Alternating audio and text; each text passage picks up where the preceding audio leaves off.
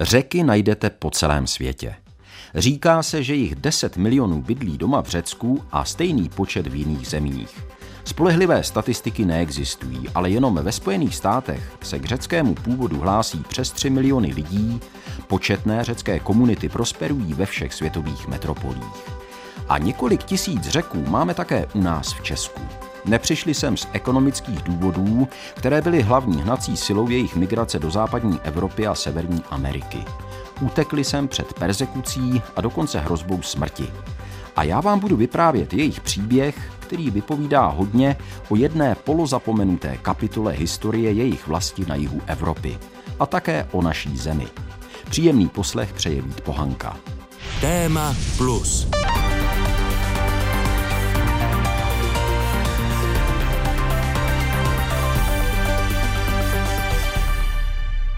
Začnu jednou vzpomínkou na dětství na Vysočině. Je sice osobní, ale věřte, vztahuje se k řeckému tématu a myslím, že výmluvně dokresluje kulisy celého příběhu.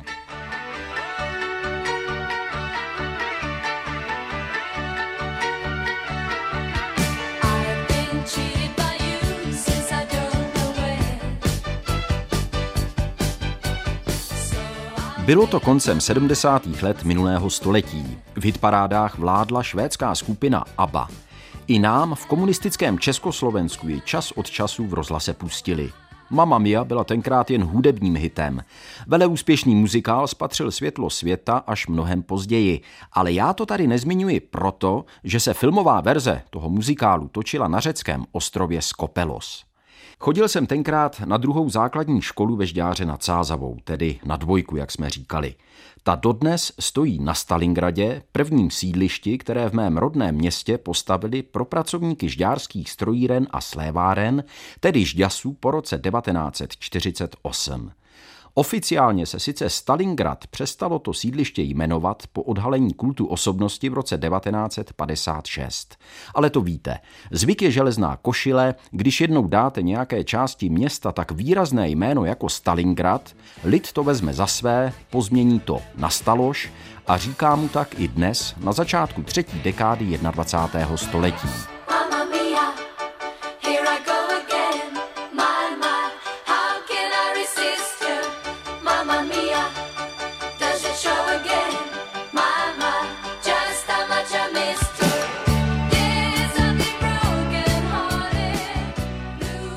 Zpátky k těm řekům. Na Stalingradě nebydleli starou sedlíci, jako třeba naše rodina, ale v drtivé většině lidé, kteří přišli za prací ve Žďasu ze všech koutů republiky. Byli mezi nimi také jistí Havlíkovi. Tatínka jsem neznal, podle jména předpokládám, že byl Čech jak poleno, ale jeho žena, paní Havlíková, byla řekyně. Měli dva syny a ti chodili právě na dvojku. Jeden z nich, křestním jménem Petr chodil do stejného ročníku jako já. A jestli v té době mezi námi dospívajícími školáky byl někdo, jak se dnes říká, cool, byli to kluci Havlíkovi. Díky maminčiným příbuzným v dalekém kapitalistickém Řecku nosili džíny a značkové oblečení, o kterém jsme si my ostatní mohli nechat takhle zdát.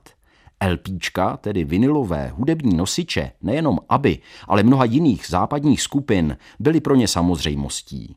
Nám to přišlo, jako kdyby kluci Havlíkovi díky tomu spojení s Řeckem vlastně žili v jiném paralelním světě, mnohem barevnějším a zajímavějším.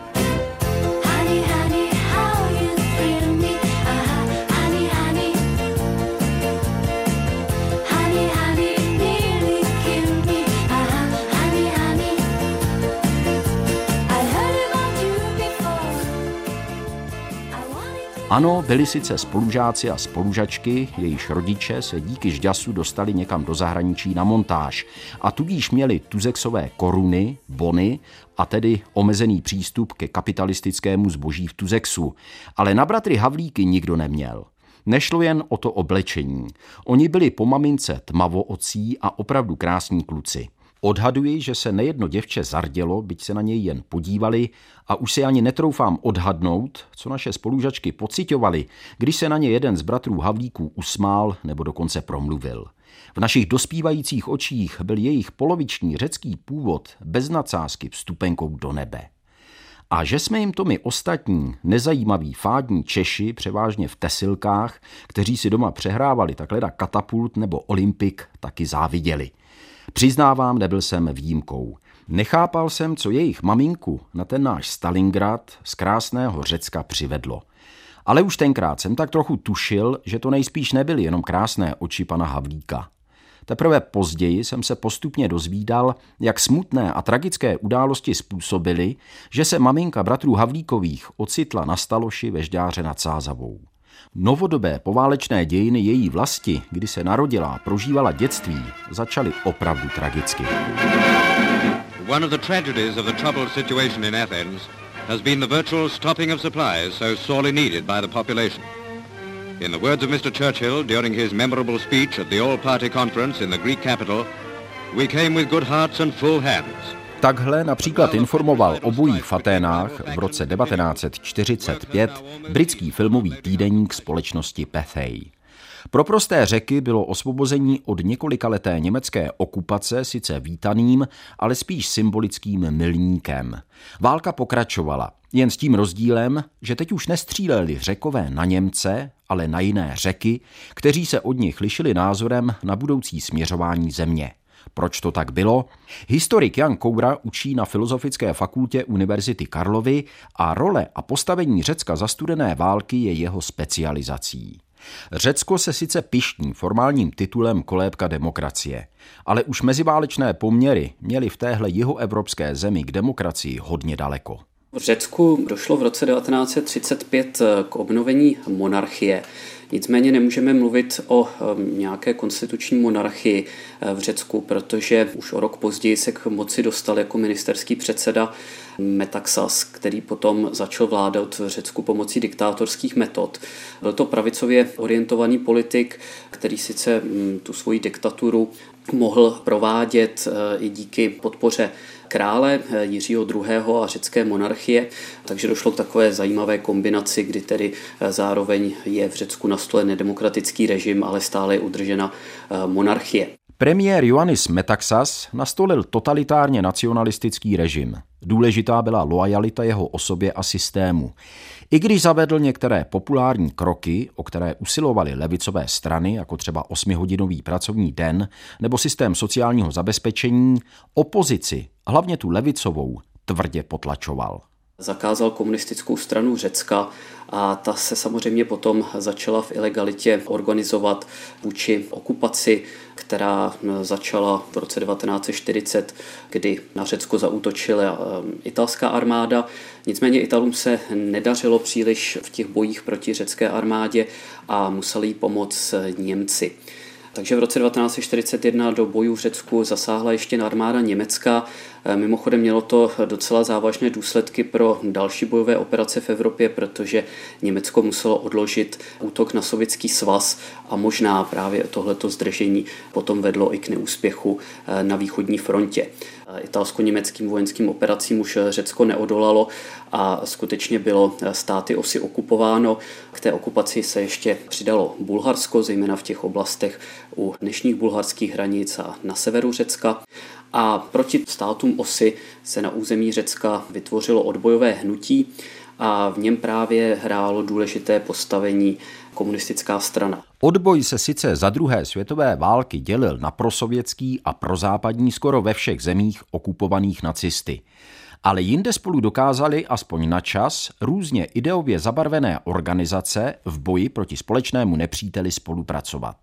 V Řecku to bylo složitější. Přestože komunistická strana Řecka byla určitě důležitou složkou odboje, tak ona se združovala v organizaci, kterou nazýváme Národní osvobozenecká fronta. A kromě komunistické strany Řecka v ní působily ještě další levicové a středolevicové strany. A v rámci této Národní osvobozenecké fronty vznikla také její ozbrojená složka, Řecká lidová osvobozenecká armáda která začala ty svoje odbojové aktivity eh, vůči eh, státům osy. Nicméně Národní osvobozenecká fronta a Řecká lidová osvobozenecká armáda nebyla jedinou složkou odboje eh, v Řecku během druhé světové války. Vznikly i organizace, v nich se združovaly pravicové strany. Jedna z těch nejvýznamnějších byla Národně republikánská Řecká liga a tam docházelo k rozporům mezi těmito nejvýznamnějšími odbojovými organizacemi, protože Národní osvobozenská fronta některé z těch pravicových odbojových organizací obvinovala z toho, že dokonce kolaborovali s Němci, takže nám došlo k velmi unikátní situaci, kdy ty odbojové organizace začaly bojovat nebo soupeřit i mezi sebou a skutečně docházelo k ozbrojeným střetům. Takže nebylo jediným cílem osvobodit Řecko z nadvlády státu osy, ale už nám během druhé světové války začal vliv o tom, jak by případně po skončení války mohlo vypadat politické zřízení eh, Řecka, protože Národní osvobozenská fronta samozřejmě směřovala k podpoře Sovětského svazu a chtěla, aby z Řecka byla vytvořena forma eh, lidové demokracie, zatímco ty pravicové odbojové skupiny, tak ty chtěli spolupracovat eh, s exilovou vládou, s Brity, kteří měli tradičně vliv ve východním středomoří a v tom se tedy tyto odbojové skupiny neschodly. Když pak v roce 1944 rudá armáda postupovala dál do střední a jihovýchodní Evropy, doufali řečtí komunisté, že vstoupí také do Řecka a ze země se stane jeden ze států sovětského bloku. Marně, vysvětluje historik Jan Koura. Protože do toho všeho zasáhla takzvaná procentová dohoda mezi eh, sovětským vůdcem Stalinem a britským ministerským předsedou Churchillem z října roku 1944, kdy se oba muži v této tajné dohodě dohodli na rozdělení vlivu na Balkáně a Britům na základě této dohody připadl vliv v Řecku, zatímco Sovětskému svazu v těch ostatních balkánských státech. Velká Británie skutečně o vliv v Řecku stála, protože mm, Řecko musíme vnímat nejenom jako zemi pevninské Evropy, ale také jako stát, který se rozprostírá na dalších mm, menších ostrovech, včetně jednoho z největších ostrovů ve Středomoří, což je Kréta. A samozřejmě tenhle ten pás eh, řeckých ostrovů už zasahuje do oblasti východního středomoří, který byl pro Brity strategicky důležitý. A to z několika důvodů. Jednak v této oblasti Britové tradičně uplatňovali svůj vliv, ať už to bylo tedy v oblastech eh, bývalé Levanty, při pobřeží středozemního moře, v oblasti dnešního Izraele, Sýrie, Libanonu tak v těch oblastech eh, Britové nebo oni Britové měli zájem, ale zejména eh, oblast Egypta, Suezského průplavu, která pro Brity znamenala skutečně eh, strategickou spojnici mezi Středozemním mořem a těmi britskými koloniemi v Ázii, zejména tedy Indii. Británie také ovládala Kypr, takže východní středomoří skutečně bylo doménou Velké Británie.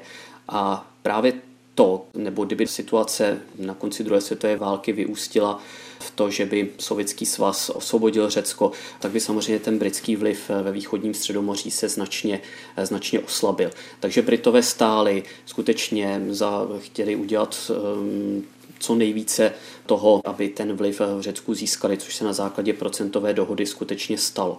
Krátce po uzavření této dohody z října roku 1944 potom došlo k vylodění eh, britských jednotek eh, v Aténách, eh, z nichž ustupovaly poslední německé jednotky. Nicméně nemůžeme hovořit o tom, že by Britové osvobodili Řecko. To se do značné míry osvobodilo samo a právě i díky Národní osvobozenecké frontě, v níž dominovala řecká komunistická strana. Spojenci v čele s Británií se snažili řeky přesvědčit, aby sestavili společnou vládu. Jenže odbojáři se odmítali nechat i po odchodu Němců odzbrojit.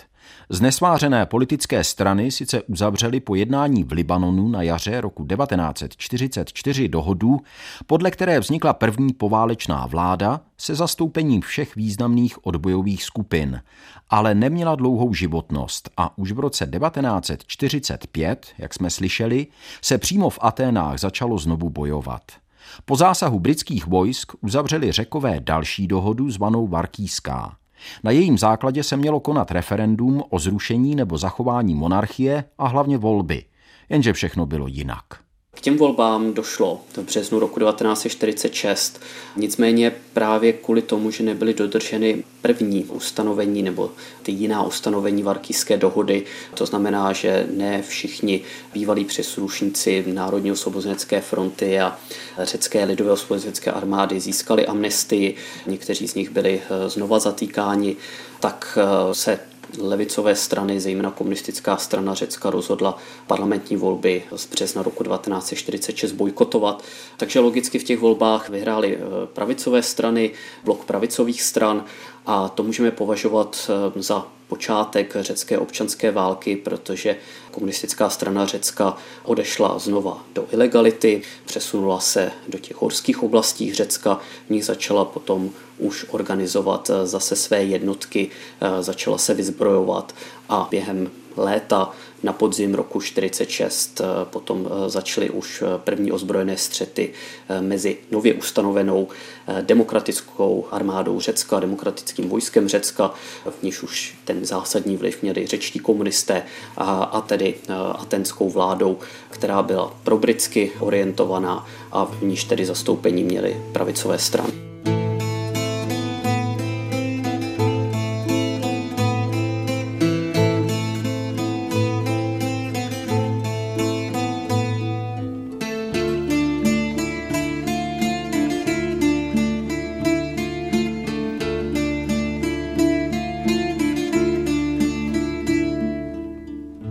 Řecké občanské válce by bylo těžké mluvit o těch dobrých a těch zlých.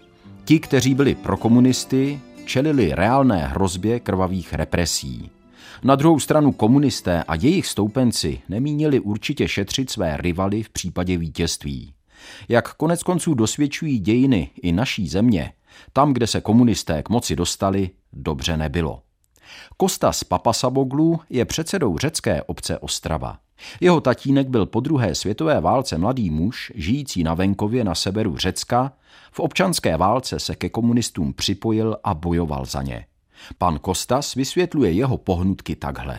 Po válce, to znamená po vyhnání Němců v říjnu 1944, eh, se vrátila exilová vláda z Egypta. Ta neměla ani eh, vojsko, neměla ani policii, takže vlastně použila tato vláda tu kolaborující část, to znamená policie a vojska, která zůstala jako svůj nástroj moci a ti začali prostě v těch vesnicích eh, ty lidi pronásledovat, byly tam eh, popravy, byly tam i v blízkosti, tam jak tatínek bydlel v té vesnici u Genica, nějaká Gini učitelka 23 let. Oni ty lidi, to mi říkal, jako že prostě je popravovali bez eh, většího vysvětlování ty stane soudy takovým způsobem, takže byl větší teror pro ty lidi a ti lidi nebyli schopni nějakým způsobem prostě si ten život zachránit, tak utekli do hor. Takže tatínek, protože měl 23 let, vlastně měl povinnou vojnu, samozřejmě klasické řecké armády, která neexistovala, tedy se nezúčastnil, protože uvažoval levicově, protože byli chudí zemědělci, to Řecko bylo tehdy hodně chudobnou zemí, a z toho mála, co měli, museli rozdávat, tak v podstatě se mu ta situace nelíbila takže se dostal vlastně e, k partizánům a dostal se takto do toho národního řeckého odboje. On se aktivně zúčastnil bojů. Samozřejmě tenkrát on byl ženatý s první manželkou, s bratrem, který dneska žije v Soluni a ta taky padla tam blízko, v blízkosti těch hor v Edesa, v pohoří Edesa, u Edesy, kde je vlastně Ona taky, taky prostě nesouhlasila s tím, co se tam dělo, takže oni byli aktivní bojovníci v těch horách, kteří bojovali proti vznikající nové té síle.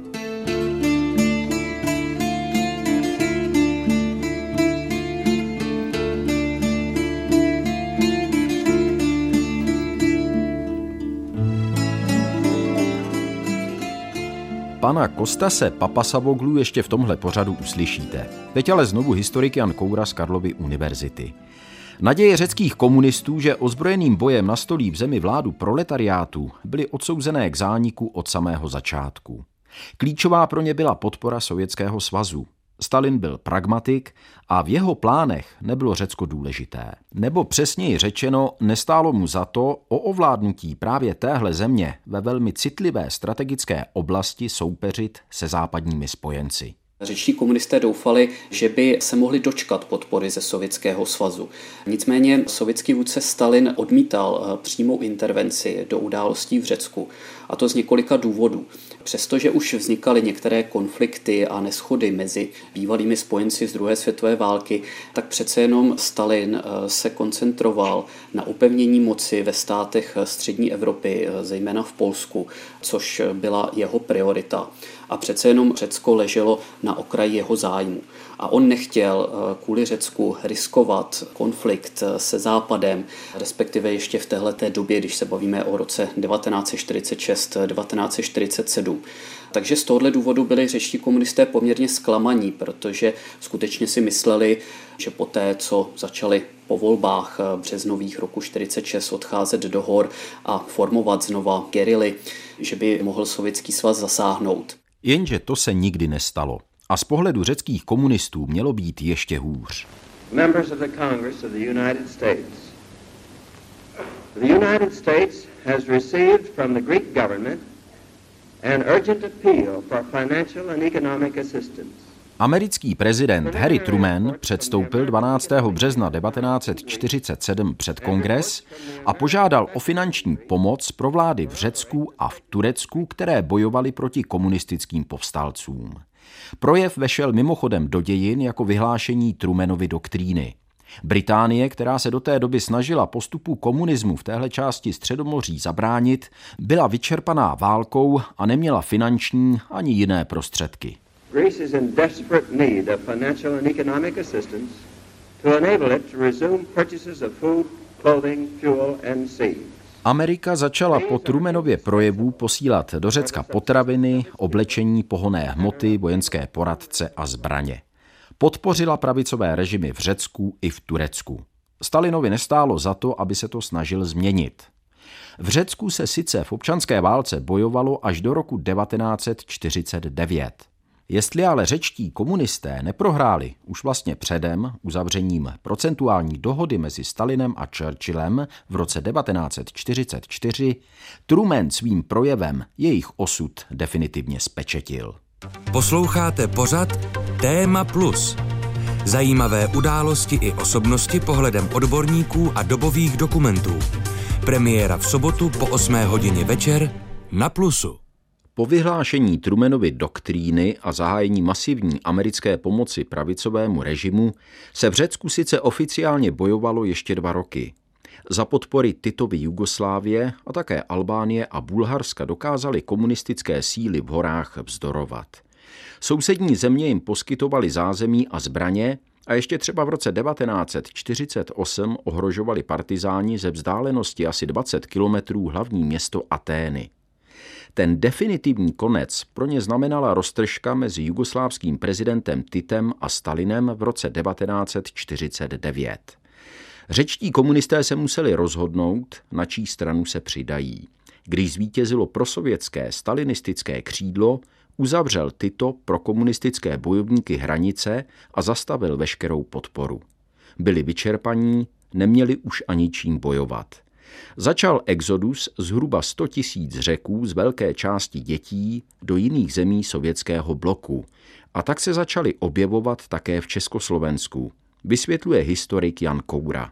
Řekové utíkali z oblastí, v nich se bojovalo a někteří se báli odplaty centrální vlády, uvěznění, pokud se už během druhé světové války nebo tedy po ní eh, zapojili na straně levicových stran, odbojových levicových stran.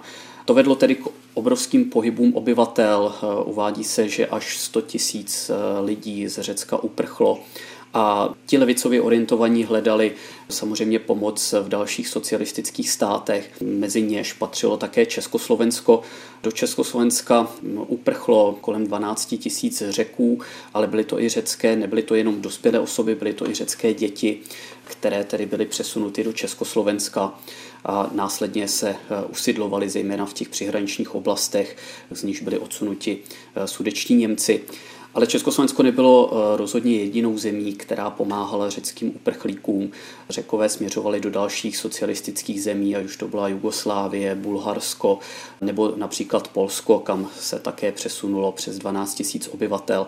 A samozřejmě v neposlední řadě i Sovětský svaz, kam utíkali zejména eh, levicové eh, gerily, ti muži, kteří se zapojili eh, aktivně do občanské války a u nich skutečně hrozilo, že pokud by v Řecku zůstali, byli by zatčeni, že by došlo k jejich popravě. Takže další důsledky řecké občanské války nejenom v ekonomické oblasti, ale i v oblasti pohybu osob, kdy tedy řekové emigrují a samozřejmě musíme počítat i obrovské ztráty během řecké občanské války, které se odhadují až na 150 tisíc osob. Historik Jan Koura z Filozofické fakulty Univerzity Karlovy. Kostas Papasaboglu, předseda řecké obce v Ostravě, už vysvětlil, jaká byla motivace jeho otce, aby se do bojů na straně komunistů v Řecku zapojil. Jeho příběh je opravdu spletitý a svým způsobem velmi názorný, máme-li pochopit útrapy, kterými museli prokomunističtí emigranti z Řecka projít. Ve válce totiž ztratil pan Papasaboglu starší svou první ženu, se kterou měl děti. Ty zůstaly v Řecku u příbuzných. Po emigraci ale poznal jinou bojovnici, která ve válce také ovdověla. A ta se stala maminkou Kostase Papasaboglu, kterého teď slyšíte. Ty vesnice, odkud rodiče pochází, jsou nějakých, já nevím, 8 km od sebe, ale nevím, ne, oni se neznali jako přímo tehdy tam. A poznali se až eh, v jugoslávském Bulkesu, kde ještě předtím, než eh, uzavřel vlastně tyto hranice, tak se tam dostali a tam se poznali a potom se tady v Šumperku vzali, takže pocházíme vlastně já a sestra z těch eh, rodičů, kteří měli ty jiné partnery. Oba dva měli stejný osud, že oba dva prostě zahynuli v těch partizánských bojích s těmi vládními vojsky. Řečtí uprchlíci neměli přitom většinou na vybranou, do které země se dostanou. Oni vlastně vojáky, kteří byli aktivnější, tak dostal poslali tenkrát vlastně do toho Sovětského svazu, tam byl do Taškentu, tam byl můj strela, který tady v Ostravě taky žil nějakou dobu, ten byl narozen v roce 1903. A to ostatní byla nějaká dohoda pomoci, já nevím, jestli to vlády nějakým způsobem rozdělovali. Je fakt, že oni obeplouvali loděmi hodně do polského Gdaňsku, hodně eh, potom vlaky se dopravovaly do, do těch zemí. Ta volba asi nebyla na nich, to bylo nějakým způsobem, nějakým klíčem rozdělováno asi. Kostas Papasavoglu se narodil v roce 1952 už na Moravě. Jeho rodiče se po určitých peripetích usadili ve východočeském Těchuníně.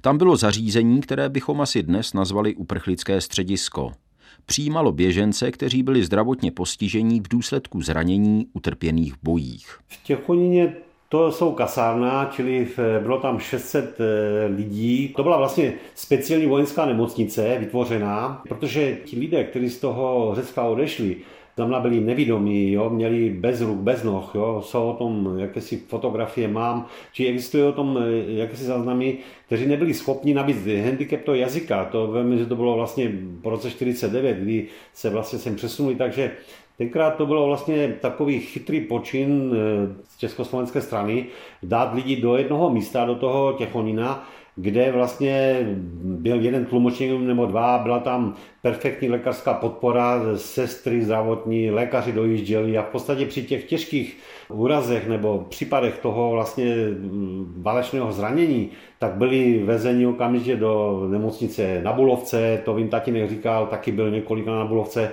potom v Hradci Králové ho operovali na ty plíce, či v podstatě tady to tam bylo. Řečtí uprchlíci se do Československa a jiných komunistických zemí přesouvali v různých etapách, prioritu měli děti a zranění. Byli samozřejmě vděční za poskytnutí azylu, ale nebyla to pochopitelně žádná procházka růžovým sadem. Mnoho rodin bylo rozdělených a otec Kostase Papasaboglu se to snažil změnit. Tatínek eh, spolupracoval s Československým červeným křížem, měl na starosti eh, dávat dohromady rodiny právě těch lidí, kteří vlastně se sem do Československa dostali. Takže takovéto středisko, kde to soustředění těchto lidí bylo, bylo v Těchonině a on ty lidi dával dohromady s tím, že potom docházelo k přesunům třeba do Maďarska, do, do Sovětského svazu tehdejšího, tak, aby ty rodiny byly pohromadě. Či to, to bylo jeho, jeho jakési poslání. Samozřejmě v tom Těchonině jsme tam byli 6 roku, on samozřejmě vyjížděl do těch měst a dával dohromady, protože nějaká taková přesná evidence, nechci, že byl nějak zpočátku chaos příjezdem těch dětí a těch rodičů, ale to bylo zpočátku možná rozptylno, možná kolem ve 150 nějakých zařízeních, domovech a hradech a zámcích a podobně. Nakonec eh, ty děti, které tady vyrůstaly, bylo asi v 50 těch eh, dětských domovech, které takto byly, takže to potom už byl větší pořádek, ale zpočátku v roce od roku 48 až do nějakého 52. roku v tom prostě nebylo, neúplně to nesedělo tady, to, to rozmístěvání nebylo o tom přehled. Papa Savoglovi patřili přitom k těm šťastnějším, kteří byli pohromadě a na bydlení si nemohli stěžovat. My jsme byli normálně, to byl kasarenský dům, kde byly pokoje, tak v té jedné části jsme tam bydleli my, jinak samozřejmě bydleli v těch kasárnách jako vojáci ve větších prostorech po 10, po 15 takto. A protože jsme tam byli jako ucelená rodina a záměrem bylo mít rodiny těchto lidí, uprchlíků pohromadě, nebo těch politických emigrantů pohromadě, takže vlastně bydleli, bydleli jsme v bytě. To byl třípokojový byt.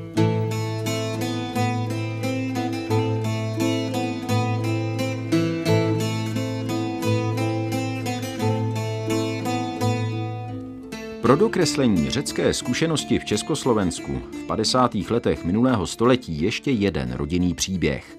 Ve stejné době jako Papa Saboglovi přišli do Československa rodiče Alexandra Papageorgiu, který dnes vede řeckou obec v Javorníku.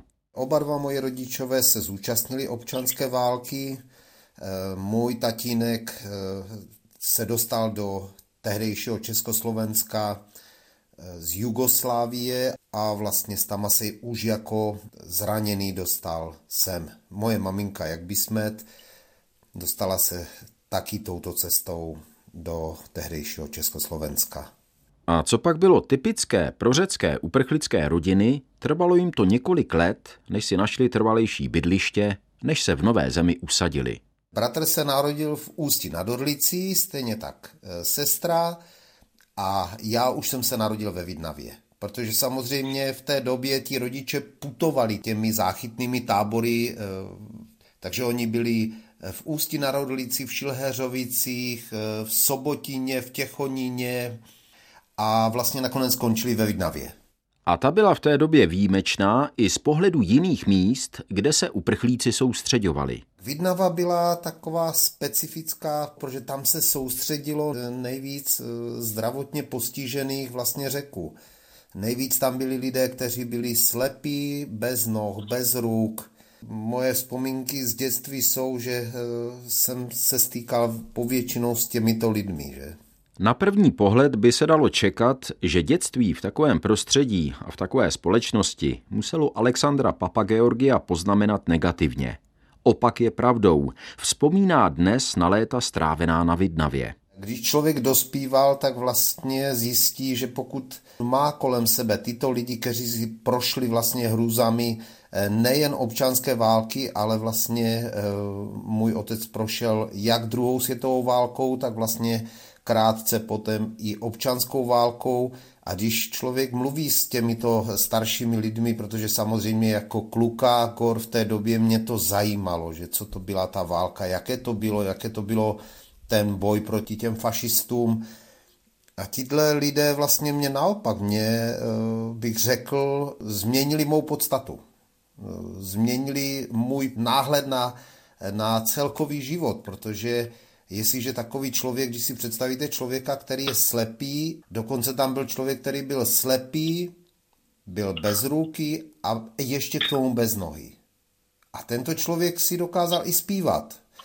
A to bylo pro mě jako pro dítě takový divný, že jsem si říkal, Teď, eh, jak si ten člověk může zpívat, ale když si dokáže tento člověk zpívat, tak potom, když vás v tom životě cokoliv potká a vlastně si vzpomenete na tuto situaci, tak zjistíte, že se tyto věci dají překonat. Veškeré problémy se dají překonat. Když je dokázali překonat tito lidé, tak co jsou proti tomu potom naše problémy? Řečtí uprchlíci se v Československu, jak zmíněno, postupně usazovali hlavně tam, kde pro ně bylo místo, tedy v Sudetech, odkud byli odsunutí Němci. Početné komunity také vznikly ve velkých i menších průmyslových městech, kde bylo potřeba pracovní síly. Museli se naučit česky a nějak také vycházet s většinovou společností. Ta byla sice hlavně z období předválečného mnohonárodnostního státu ještě pořád zvyklá na soužití s různými etniky, ale řekové to byla v Čechách, na Moravě a ve Slesku přece jen hodně exotická skupina obyvatel. Je asi proto pochopitelné, že jim tu exotičnost dávalo okolí také najevo, ale Alexander Papageorgiou na tu dobu určitě nevzpomíná ve zlém. Víte co, ono je to tak vždycky. Vždycky budou lidi, kteří vám to dají jasně najevo, že jste něco jiného, že jste od někud jinut. To je, to je normální. Neberu to jako něco úplně špatného. Samozřejmě jsme se s tím setkávali u dětí i u dospělých, ale taky naopak jsme eh, tam zažívali velké přátelství. Přátelství, které trvají doteď. Hodně z nás byli sportovci, kteří hráli fotbal, takže se velice zblížili. Já jsem třeba nehrál žádný fotbal, ale samozřejmě dělal jsem jiný sport, ale ano, vždycky se našli lidé, kteří, kteří nás obklopovali a kteří s náma chtěli být. Následná životní pouť Alexandra Papageorgia, kterou ve zkratce přibližuje, je pro řecké osudy v Československu typická. Já jsem žil vlastně ve Vidnavě až do svých 22 let, než jsem eh, se oženil a odešel. Vyučil jsem se elektrikářem, později jsem si dodělal vzdělání a stal se ze mě revizní technik elektro, no a tím se živím do teďka. Když jsem se poprvé oženil, tak jsem šel do Ostravy, eh, vrátil jsem se potom domů, tady jsem se oženil po druhé a protože manželka pochází právě z této části, tak a rodiče bydleli tady v Javorníku, no tak jsme se nakonec rozhodli a postavili jsme si eh, barák v Javorníku.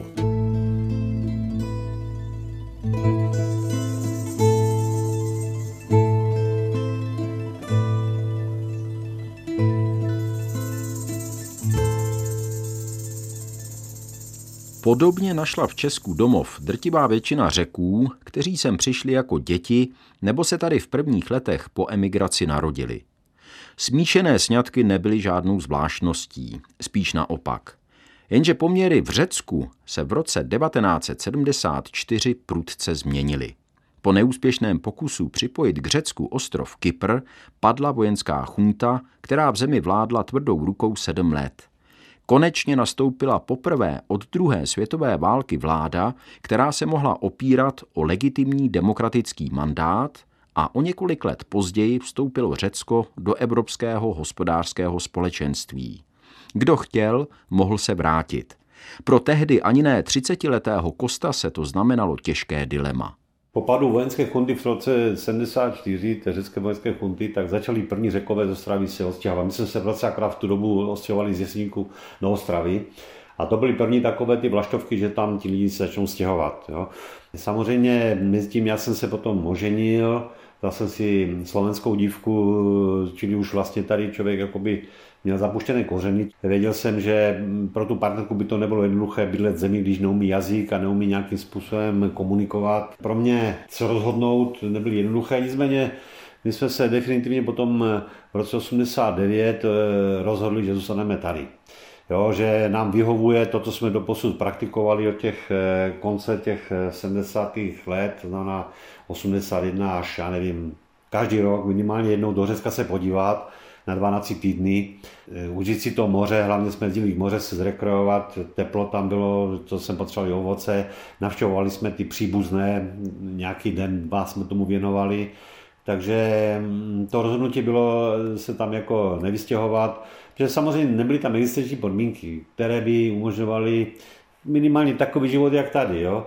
To je jediné, co v tom Řecku, jakoby u těch lidí, kteří se odstěhovali, moji spolukamarádi z těch, kde jsme tady chodili do těch řeckých pěveckých souborů a na ty taneční zábavy řecké a na takové prostě ty společné akce, tak si tam, co v tom Řecku po té době, těch 30 letech, co jsme si, 30 let jsme se viděli, co na tom Řecku vlastně ty lidi co na to vidí, jo? Ona mi říkala jediné, co je, ráno vstanu, a mám každý den modrou oblohu, říká. To jediné prostě z toho psychického hlediska je to super. Jinak říká, ten život nestojí za nic. Práce není pořádná, jo, ty životní podmínky, prostředí a podobně. Říká, to ne, ale to slunko je prostě balzam na duši. Pro Alexandra Papa Georgia byla první cesta do vlasti jeho rodičů životní zážitek.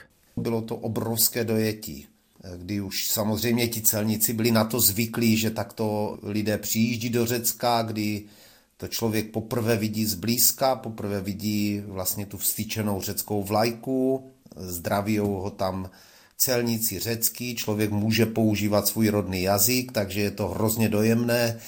Takže potom eh, nás vzali přímo na celnici, kde se s náma bavili, zajímalo je to. Bylo to, bylo to krásné, ale zároveň strašně dojemné. V Javorníku na severu Moravy už tak má Alexander Papageorgios domov, ale řecké kořeny jsou podle něj součástí jeho osobnosti. Ten, kdo mě zná, tak ví, že pro mě je to v mém životě snad nejdůležitější. Vždycky jsem tihnul eh, ke kořenům, tihnul jsem eh, k naší historii už od mytologie. Navíc, eh, jakým způsobem se to projevuje? Projevuje se to už tím, že se angažuju vlastně v činnosti vlastně řecké obce naší v Javorníku, samozřejmě i v asociaci řeckých obcí. Založili jsme tady taneční soubor, který vlastně tančil tu původní oblast, to znamená Trákii, tohle se posunulo dál a dneska hrajeme tuhle hudbu, jezdíme do Řecka, hrajeme a zpíváme ty původní staré písničky. Alexander Papageorgios, předseda řecké obce v Javorníku. Ptám se Kostase Papasavoglu z Ostravy, jestli se on cítí být víc Čechem nebo Řekem. Tak dívejte, tak eh, je mi 68 roku, to je jednoduchá matematika. V Řecku, když jsem byl 30krát, eh, to znamená, kdybych tam počítal, to znamená nějaký rok, rok a půl života jsem strávil v Řecku, kdybych to vzal v kuse a 66 let nebo kolik, žiju tady, jo, takže tak víceméně Čech, jako jo, samozřejmě eh, i hrdý řek, jako jo, to člověk, to je přesně popsáno v tom filmu tlustá řecká svatba, nebo to jak se to jmenuje takto, že vlastně tam se člověk vidí, jako jo, ten Kostas, to je přesně já, takový silnější chlapík, bodrý, takový typický řek.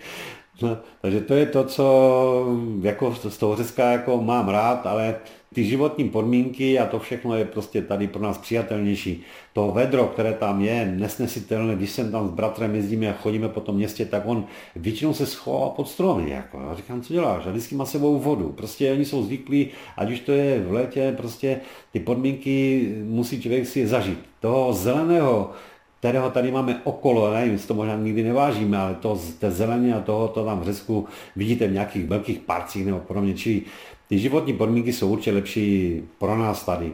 A jak vidí Kostas Papasaboglu jako jeden z hlavních představitelů řecké komunity v naší zemi její budoucnost? Nehrozí, že se nová generace řeků postupně zcela asimiluje a rozplyne ve většinové společnosti, ať už v Česku nebo jinde ve světě. Po světě je jednou tolik řeků, co žije v Řecku. Znamená, Řecko má 10 milionů a po světě je další 10 milionů. Jsou od Austrálie, Kanady, tady v Česku a prostě v Německu a všude. Či v podstatě samozřejmě to jsou daleko větší skupiny. Jo. V Mnichově je 20 tisíc řeků, kteří tam žijí, mají svoje školy, mají prostě svoje prostředí. Jo. Takže tam to bude určitě jednodušší na to přežití. Jo, tady, kde nás v Ostravě odhadem může být takových 800 až 1000 lidí, kteří tady jsou už ze smíšených manželství, tak jak jsou třeba moje děti a podobně. Čili tady to je. Nicméně je zajímavé, že protože já jsem i předsedou řecké obce v Ostravě, takže v podstatě dávám dohromady poslední tři roky, kdy jsem přišel jako do penze, takže dávám dohromady to, co jsem zažíval za dob svých rodičů, Eh, že se scházeli v tom jeseníku a podobně, či snažím se vrátit se do těch starých kolejí, tak jak to bylo, snažím se to nějakým způsobem organizovat. Eh, děláme eh, ty řecké zábavy, místo dvou děláme čtyři každý rok. Samozřejmě to z koronavirus tak je problém. Jo, zavedli jsme řečinu pro dospělé, jo, která nějakým způsobem samozřejmě tam chodí 70% neřeku. Jo? Jsou to lidi, kteří prostě mají z majoritní společnosti rádi Řecko, takže tam přijdou. Jo? Eh, zavedli jsme řecké tance, stejný poměr, jo? Čo prostě ti místní řekové oni jsou jakoby chytří, oni takzvaně ti kluci umí tančit, samozřejmě učí nás rodili řek, který vlastně je tady za prací a on z 8 roku ve Volosu byl souboru řeckém. Či to, to je to, co vlastně v těch lidech a tak nějak mm, tím, že mám na starosti tu řeckou obec, tak cítím jakousi větší zodpovědnost a říkám si, že ty lidi k sobě vtáhnete jedině takovou možností, to, co je pro ty řeky typické, to znamená zábavou, takovou tou volností a tady tou taneční zábavou nebo takovým tím setkáváním. Takže na to hodně sázím a na těch akcích, kde jsme mývali nějakých 100-150 lidí, dneska v podstatě máme 280-300 lidí, kteří se zúčastní takových akcí, těch větších. Jsme si, dali jsme si, bereme na to velký kulturní dům v Ostravě, jo? čili to místo, které je, to znamená, ukazuje to, že tu zájem je. Kostas Papasavoglu, předseda řecké obce v Ostravě. A co celý řecký národ? dá se s odstupem víc než sedmi desítek let říct, jestli pro zemi znamenala krvavá občanská válka víc než jen zbytečné utrpení a ztráty a dokázali se řekové skutečně usmířit. Nezúčastněné hodnotící slovo má nakonec ještě jednou historik Jan Koura. Ukončení řecké občanské války vedlo k definitivnímu eh, zakotvení eh, Řecka v západních strukturách, eh, které ještě posílilo vstup Řecka do Severoatlantické aliance v roce 1952. A samozřejmě tady ta atmosféra studené války a 50. let vedla k tomu, že jakékoliv levicové strany byly potlačovány, řecká komunistická strana byla tedy zakázána a samozřejmě následovalo také vypořádání se s odkazem řecké občanské války. A to usměřování trvalo mm, velmi dlouhou dobu, nicméně potom, když v roce 74 vojenská chunta padla, tak uh, už potom docházelo k oslabování toho antikomunismu uh, v Řecku a v 80. letech už potom můžeme vidět uh, určité smíření, amnestie pro ty zločiny, které byly páchány za řecké občanské války. Nicméně samozřejmě v rodinné paměti Řeků stále ta polarizace eh, je přítomná stejně jako v jiných státech, už se bojíme o Jugoslávii nebo například eh, Španělsku, kde ta situace byla podobná a Španělsko ještě dlouhou dobu se také vyrovnávalo. Otázka, jestli se dodnes vyrovnalo eh, s odkazem španělské občanské války. Historik Jan Koura z Filozofické fakulty Univerzity Karlovy. Teach me to dance. Nauč mě tancovat, říká Bezel, jeden ze dvou hlavních hrdinů nezapomenutelného snímku Řeku Zorbovi. Film režiséra a scénáristy Mihalise Kakagianise z roku 1964 dostal tři Oscary. Together.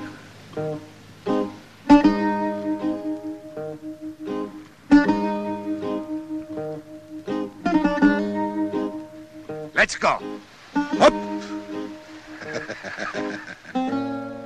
V téhle závěrečné scéně tančí oba protagonisté na pláži a smějí se všem tragikomickým trampotám, které je potkali. Je to sice hollywoodský film. Zorbu hraje Anthony Quinn, jeho štatínek byl Ir, maminka mexická indiánka a k Řecku a jeho lidu měl stejně blízko nebo spíš stejně daleko jako třeba k Moravanům. Ale řekové ten film vzali za svůj, považují ho za něco jako esenci jejich národní povahy. Jako každý dobrý film má i řek Zorba velmi silný příběh, který vám raději nebudu prozrazovat pro případ, že se na něj budete chtít podívat. Což, jestli vás Řecko jen trošku zajímá, vřele doporučuji. Hey boys, did you ever see a more splendiferous crash?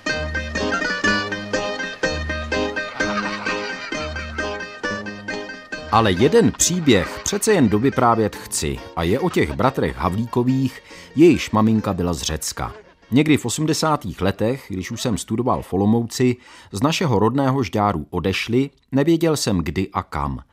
A tak jsem teď po létech rozhodil sítě mezi bývalými spolužáky na Facebooku a netrvalo to dlouho, dostal jsem telefonní číslo na toho mladšího Petra, který je stejně starý jako já. Bohužel nechtěl mluvit na záznam, ale dovolil mi, abych vám řekl, že v době uvolnění režimu na sklonku komunismu odešli a zkusili žít ve vlasti své maminky v Řecku. Nebyla to prý ale žádná sláva. Byli přece jenom zvyklí na středoevropské poměry, nemohli si tam zvyknout. A protože měli příbuzné v západním Berlíně, usadili se nakonec tam.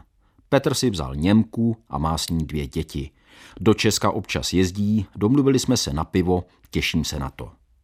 Pátrání po řecko-českých klucích Havlíkových mi ale přineslo jiný objev, který jsem opravdu nečekal. Kontakt na Petra mi totiž dala jiná spolužačka s trochu exotickým jménem. Chodila do vedlejší třídy a dneska pracuje v kanceláři ředitele Žďárského gymnázia. Kdysi mi někdo asi omylem řekl, že je Soťka, jak se jmenuje Bulharka, a já tomu trumpeta naivně uvěřil. Všechno je jinak. Dozvěděl jsem se až teď. No, jmenuji se Sotira Veselá, za svobodná rozená jsem byla Firaridu. Žiji zde, protože, jak to říct, no, rodiče sem přišli, takže tady žijí už uh, přes 50 let.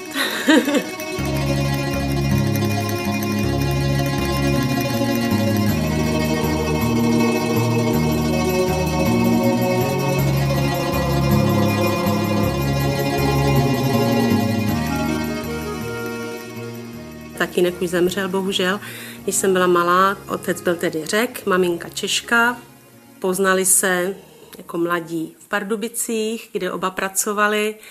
Vzali se, potom se odstěhovali na čas do Karviné, kde teda tatínek pracoval, já jsem se tam narodila, no ale tam taky dlouho nepobyli a přišli vlastně do Žďáru nad Sázavou za prací. Jeho tatínek pracoval na Žďase, Žďárské strojírny a slévárny. Takže vlastně od té doby, řekněme, že to je od roku 72, by to tak mohlo být, 72, 71, jsme vlastně ve Žďáře nad Sázavou. Cestu k rodné zemi svého otce si Soťka musela hledat docela dlouho, ale nakonec ji našla. Kontakty jsme tam žádné neměli, protože tatínek jsem přišel vlastně jako dítě někdy v těch 50. letech. Já jsem byla taky dítě, takže jsem nevěděla v té době, proč jsem přišli. Babičku jsem měla taky v Čechách, ta žila v Orlických horách. Pak měl taťka ještě sestru, starší a bratra. Bratr žije v Karviné, teta jako sestra tatínkova, ta žije v Pardubicích. Takže to je veškeré příbuzenstvo v Řecku, vlastně nikoho nemáme. Jestli tam byli někdy nějakcí bratranci, sestřenice, s někým jsme kontakty neudrželi, nebo tatínek, vlastně on, když jsem přišel v těch 50. letech, mohlo mu být, já nevím, 6 let, 7 let, a nikdy se vlastně už do Řecka nestihl vrátit, aby se tam podíval. Takže to je vlastně na tom i to smutný ale tak jako mm, byl to můj sen, abych já tam někdy podívala s rodinou a splnilo se nám to a, a jsme teda Řeckem na, na sátí všichni čtyři. Mám dvě děti.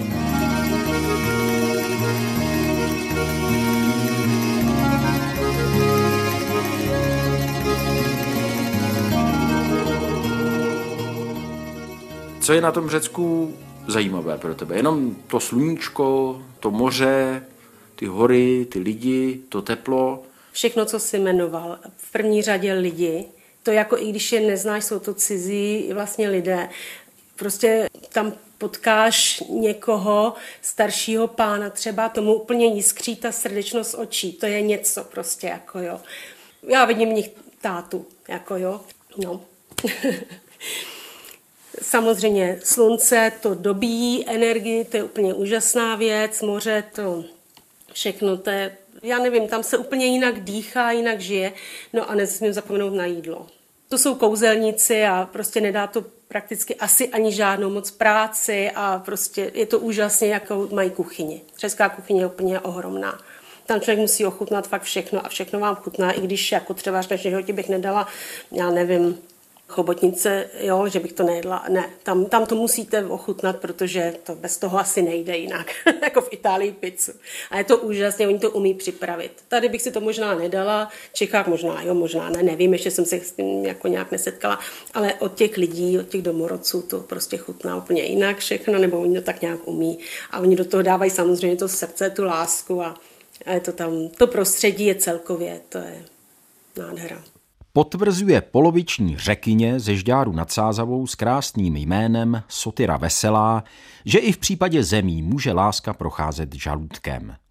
Jejími slovy končí dnešní pořad Téma Plus věnovaný občanské válce v Řecku a osudům lidí, které zavála k nám do Česka. Zvuk měl na starosti Jaroslav Novotný, režisérem byl David Hertl. Od mikrofonu přeje příjemný poslech dalších pořadů Českého rozhlasu Plus Vít Pohanka.